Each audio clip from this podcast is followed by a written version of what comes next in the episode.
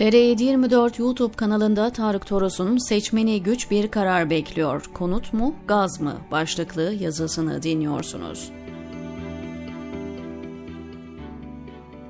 Enflasyon düşecek mi? Düşecek. Hatta önümüzdeki iki ay TÜİK enflasyonunda dramatik düşüşler göreceğiz. 3 Ocak'ta açıklanacak 2022 enflasyonu moral yönüyle önemli. Çok zorlarlarsa 69.9 gibi bir oran açıklanabilir. 3 Şubat'ta %50 küsürleri, Nisan ve Mayıs aylarında 35-40 gibi oranları görebilir. Bu bir kehanet değil Dört işlemi bilen herkes eline kağıt kalem alıp bu hesabı yapabilir. Şu son bir yıl içinde enflasyonda en yüksek aylık oranlar Aralık 2021 ve Ocak 2022'de kaydedildi. Sonrasında bu aylık ortalama %3 civarına çekildi. Haliyle geriye doğru 12 aylık hesaplamada önce Aralık sonra Ocak ayları düşünce enflasyon da düşmüş olacak. Bu kadar basit. Erdoğan bunu bildiği için belini kırdık diyor. 2023 için %20 hedefini koyuyor. Türkiye yeni gaz ve petrol yatakları bulacak mı? Bulacak. Gerçek mi, yalan mı fark etmez. Seçime 5 kala açıklanır bu. Peki bu tüketici fiyatlarına yansır mı? Yansımaz. Erdoğan Gabar'da 12 milyar dolarlık petrol rezervi müjdeledi. Yeni.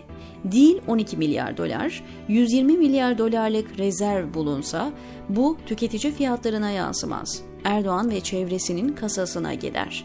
Haberler doğru bile çıksa halk heveslendiğiyle kalır. Hayat boyu sahip olamayacağı milyonluk otomobil TOG'u alkışlayan da aynı halktır. Başörtüsüne anayasal güvence meclisten geçer mi? 400'ün üzerinde oyla sorunsuz geçer. Fakat Erdoğan yine de referanduma götürmek ister. Getirisinden emin olursa zerre tereddüt etmez. İktidar aylardır seçim fitilini ateşledi, hamle üstüne hamle yapıyor. Kemal Kılıçdaroğlu'nun 3 Ekim'de açıkladığı kanun teklifi başörtüsü meselesine makul yaklaşan bir çıkıştı.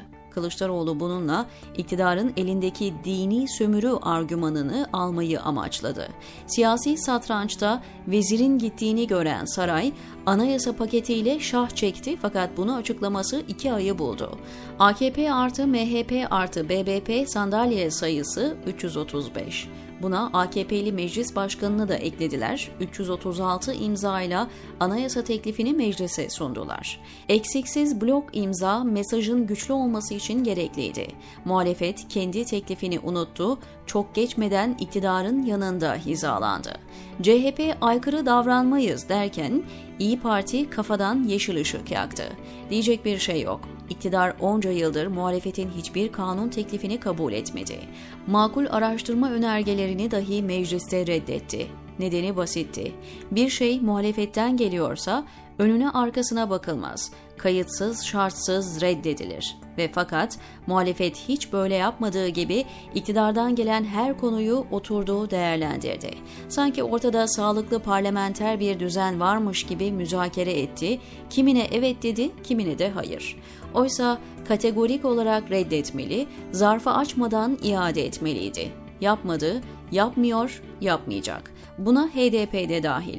En son Türkiye İşçi Partisi'nin dolaşıma soktuğu bir dakikalık video önüme düştü. Genel Başkan Erkan Baş konuşuyor. Lafa KHK ile başlıyor. Giriş cümlesi şu, bir kanun hükmünde kararname ile herkes oturduğu evin sahibidir diyeceğiz. Sosyalistlerin ilk icraatı şu olacak yani, vatandaş kirada oturduğu eve çökecek. Haliyle seçmeni güç bir karar bekliyor. Bir yanda bulunacak gaz ve petrol rezervi ile bedava yakıt vaadi, öbür yanda otomatikman ev sahibi olma imkanı. Konut mu, gaz mı? Henüz ikisini birden vaat eden çıkmadı, yakındır, diyor Tarık Toros, TR724'deki köşesinde.